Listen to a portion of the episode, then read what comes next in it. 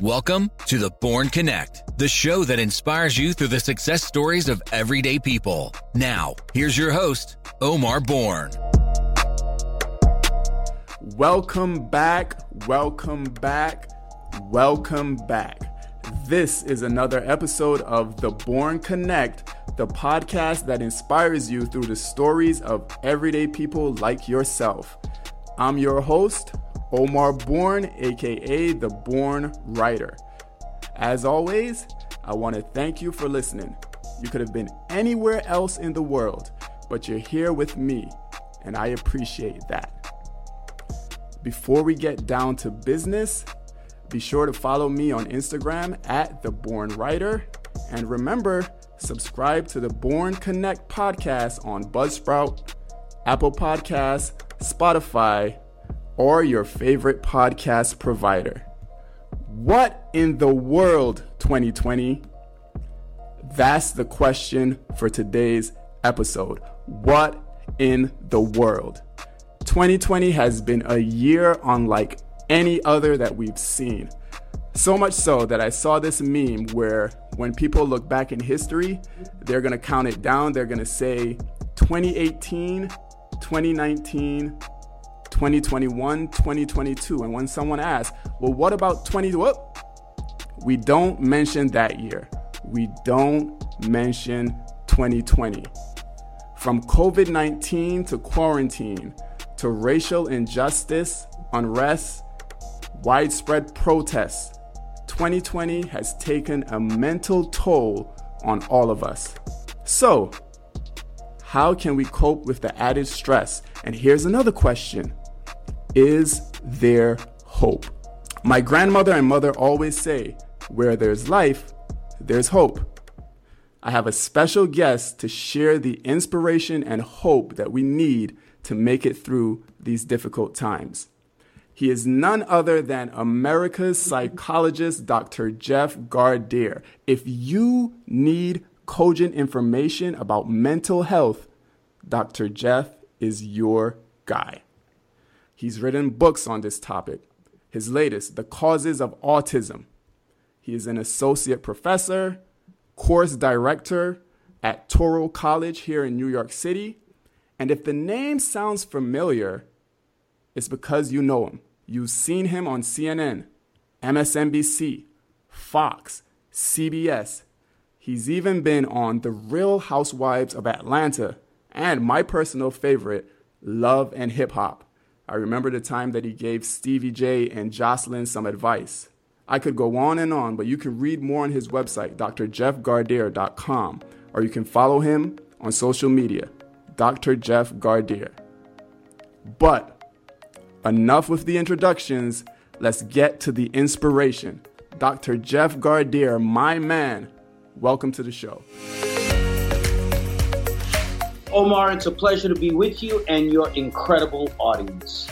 Before I get to the information about what other people can do to cope, I want to ask you, how are you? I've been well. It, it, has been an opportunity to get to know my children, uh, to get to know my wife, as a matter of fact, Omar, I was sitting in the kitchen the other day and I saw a bunch of kids running through. And I turned to her and I said, Who are those kids? She said, Those are your kids. I, I, really forgot uh, what they look like. So, you know, I am doing well, but you know, the thing is this, Omar. Mm-hmm. If you uh, talk the talk, you've got to walk the walk. And so, if I'm um, bringing some inspiration, some hope, some good clinical advice to helping people out, I've got to do those things. I've got to be healthy. I've got to be strong uh, so that I can help so many people. That's my place on this earth, and that's what God has chosen me to do. And it's great work if you can get it. And you make an excellent point because you have to take care of yourself first, right? That's key. If you don't take care of yourself, you can't take care of other people. Absolutely right. Lots have occurred in 2020 when we look at mental health and how people can cope, what are some of the warning signs that you may need some help? What are the warning signs? Warning signs um, free floating anxiety. You know what that's all about. You're a very uh, settled uh, individual. Um, you know, your well being uh, is something that you work on, but you've got to admit, even you are dealing with free floating anxiety. Uh, we're dealing with PTSD. Mm-hmm. So have a lot of intrusive thoughts and avoidance behaviors and fear around this COVID 19, fear around police officers, fear as to whether we will be back at work in a way that makes sense or back to school, uh, having frustration, sadness, depression, feeling like we're in a dream and we're not waking up, anger unresolved grief for the people who have passed and we haven't been able to grieve in the way that we've wanted to, uh, but that we've had to, uh, feeling overwhelmed and at times demoralized. Those are the uh, exact warning signs that something is really going on. It's a long list. It is. It's a real list. It is. It is um, I feel overwhelmed just hearing the list, you know? I feel overwhelmed just giving you the list. oh, man. Um, but enough about the list. Let's move to some positivity. What can people do and where can they go to find some help? Well, certainly, uh, you know, we've had the orders of uh, the quarantine mm-hmm. and um, sheltering in place and uh, social distancing, but it doesn't mean that we need to be alone. Right. As a matter of fact, this is not the time for us to be alone. So even physically, if we're slowing down on the contacts we make with other people, because of social distancing, because of self quarantining, and so on. And as you know, uh, the situation changes day by day. Mm-hmm. Uh, um, I think it's important that we be in contact with as many people as possible. We should form uh, informal support groups of family, friends, and colleagues where we can talk uh, by, you know, through social media, through Zoom, uh, through Google Hangout, through the telephone, the good old telephone.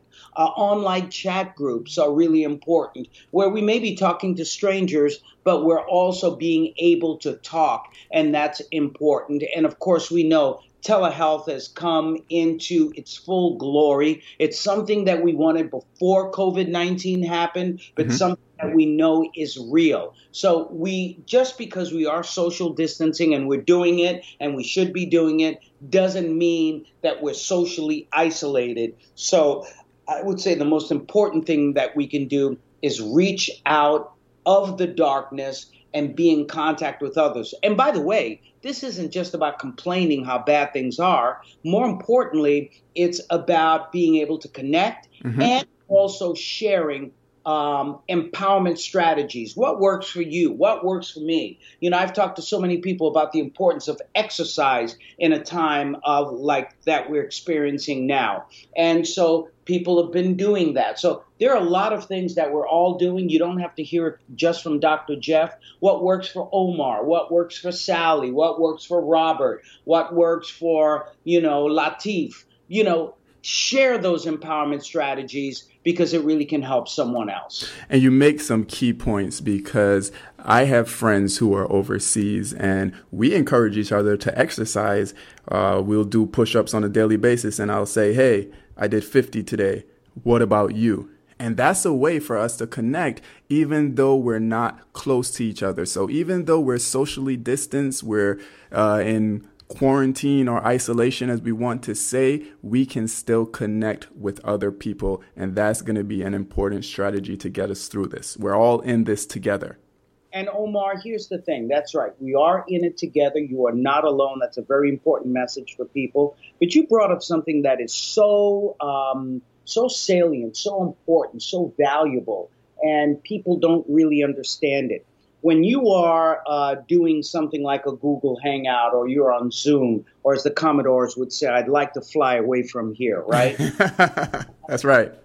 Yeah, right? Yeah. Uh, but, um, but I think it's so important. It's not just sitting in front of a computer and talking, mm-hmm. it's doing movement with one another. So whether that's doing push ups or sit ups, whether it's dancing, whether it's, you know, doing some free form meditation that also uses body movement. What we're actually doing is using the mirror neurons in our brains. It stimulates more uh, cell growth in our brains. It stimulates more of the hormones and uh, endorphins and positive uh, neurotransmitters, excitatory neurotransmitters. And so it's not just looking at one another and watching our lips move and listening to one another, but it's actually moving together. And so that adds another dimension to being in contact and interacting with other people. Mm-hmm.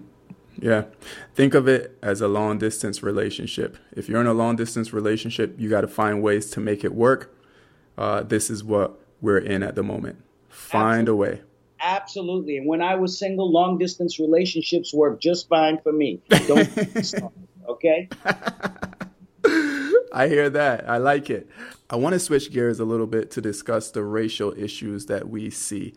Um, a lot of social and racial unrest going on in society today. We've had the protest, but we see a lot of diversity in these protests, right? Um, my question is what advice would you give to those who are uncomfortable with having the racial discussions? You know, the important thing is it is uh, it is paramount that we talk about race, that we talk about racism, because that's the only way we're going to come to terms with it. To realize that it's very real, it's a it's a linchpin, it's the foundation on which this country and many countries were were built, and we've become so discouraged about discussing it and about getting over it, but we're finally learning that we can begin to have this discussion. So let's keep the discussion going. So, how do we do that? I think it's first of all, talk to people who are not part of the chorus. It's easy to talk to people who are black and brown and who are white or, or, or, or who may be Asian or, you know, different religions or sexualities who are on board with dealing with and eliminating racism. But I think it's also important to talk to people who are not there. Those are the people that we need to begin to change their mindset. Mm-hmm. So, how do you do that without offending them, uh, without our being offended, without doing a lot of super heavy lifting? So, I say lay out some ground rules. First and foremost, no shaming. Okay? Mm-hmm. No shaming. Talk about what's going on as far as race talk about what the facts are, and be ready to agree to disagree because there may be people who disagree, but we need the conversation to not just be friendly. Uh, we know it's going to be heated, but we need it to be respectful. So, respect is part of that by when I'm talking, you don't talk. When you're talking, I stop talking. So, we listen to one another. We have empathy for one another we exchange ideas. And so when we walk out of that conversation, look, the person who may not believe that there's racism in the world may be educated a little bit more and maybe softened up to begin to understand what institutional racism looks like. And the person who has been the victim of racism perhaps can learn how other folks think about it, what they need to know in order to address it, uh, in order to change it and knowing what their point of view is. How is it that they have been affected by racism? Why is it that they may be, um, you know, part of this institutional racism and white privilege? So it's about exchanging ideas and coming out of it uh, intellectually and socially smarter than when we went into the conversation. We can't solve racism in one conversation, but if we can continue to have the conversations and let them be civil, and they can be heated, but let them be civil, then we're on our way. And there was a great word that you mentioned respect. Well, two words respect and empathy, because I think for a long time here in uh, this nation, we've dealt with racism uh, from a standpoint of tolerance. And tolerance is okay, but we have to get to a point of acceptance and understanding and empathy because we have to understand where the other person is coming from. And that is a critical point that you bring up. It's almost like the each one, reach one strategy. You know, we're going to interact on our level with our circle, and we're not all going to agree. But if we can connect with each other, if we can listen and understand each other and empathize, I think that will go a long way to starting to move the conversation forward. I agree. And you brought up this term of tolerance. For a very long time, our thing was, you know, the so called experts like me, oh, we must have tolerance. We, you know what tolerance means? Tolerance means that means you have to tolerate. That mm-hmm. means you have to take a, a, a milk of magnesia and tolerate. It means you have to deal with, you know, an ex spouse and tolerate them. Tolerance is not such a good thing. Mm-hmm. It just means that you have to grin and bear it.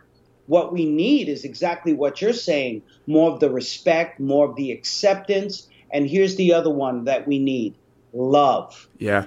Need to love one another. You know what? Loving is not so hard. I, I live on a beach uh, uh, in the summer, and most of my neighbors, I believe, uh, are Republicans, diehard Republicans and I am a die-hard, very liberal Democrat. Mm-hmm. What? I love my neighbors, and we don't agree politically on anything, but I still love them, and I say it to them. Hey, I haven't seen you in a while. I want you to know that I love you. It's okay. Well said we can have differences, but we can still love one another. I am loving this conversation that we are having. Uh, I want to switch the focus a little bit to kids. Uh, we've seen a lot of kids out in the protests. So, my question to you is how can we talk to our kids about racism? Well, first of all, uh, there have been a lot of folks who are saying it's not healthy to uh, bring our little kids out uh, to these uh, peaceful protests and demonstrations. And I say, I can't think of a better way to empower your child to start learning about respect, about love, about empathy, and about fighting for a cause and being relevant and leaving a footprint and actually being empowered to make change. And we're doing it by example. They're seeing the diversity. They're seeing people uh, peacefully protest, which means that they have power. And this is something that is that this is what makes America great, that we have the right to do so, even though there are some people who try to quell that. And so how do we speak to our kids about it? Well, first of all, we can take them, if it's safe, we can take them to our protests and demonstrations because they'll absorb it and then we can talk to them as to what they learned and what that felt like. For my kids, I don't start with a lecture. I start with what is it that you want to know? I start with what's going on with you and your friends. I start with how have you been affected by race? I start with what do you think about this term called racism? Where have you seen it? What do you think we need to do? So basically, what I'm saying is let's reach our kids where they are, answer their questions as best as we can, try not to gloss over anything, but don't answer with hate. Uh, uh, respond with empowerment strategies, uh, respond with intelligence, and model what diversity should be and why we must we must dismantle racism and institutional racism. Lead by example. That's what it comes down to. I love it. Dr. Jeff Gardere is here with us on the Born Connect. We're having a great conversation. We're going to come right back after the break. Dr. Jeff is going to give us his top three ways to cope with everything that's going on in society today. What's up, everybody? I started this podcast because I love connecting with people and sharing their stories. During each episode, we're hanging out with people from all walks of life. I'm talking journalists, psychologists, students, artists, musicians, you name it. We're sharing the stories of everyday people just like you to discover how they unlock their potential. My hope is that by hearing their stories, it'll inspire you to pursue your dreams. So, no matter what walk of life you're from, we've got something for you, and we're not gonna disappoint. Thank you for listening. You could have been anywhere else in the world, but you're here with me, and I appreciate that. Stick around, I've got more to come.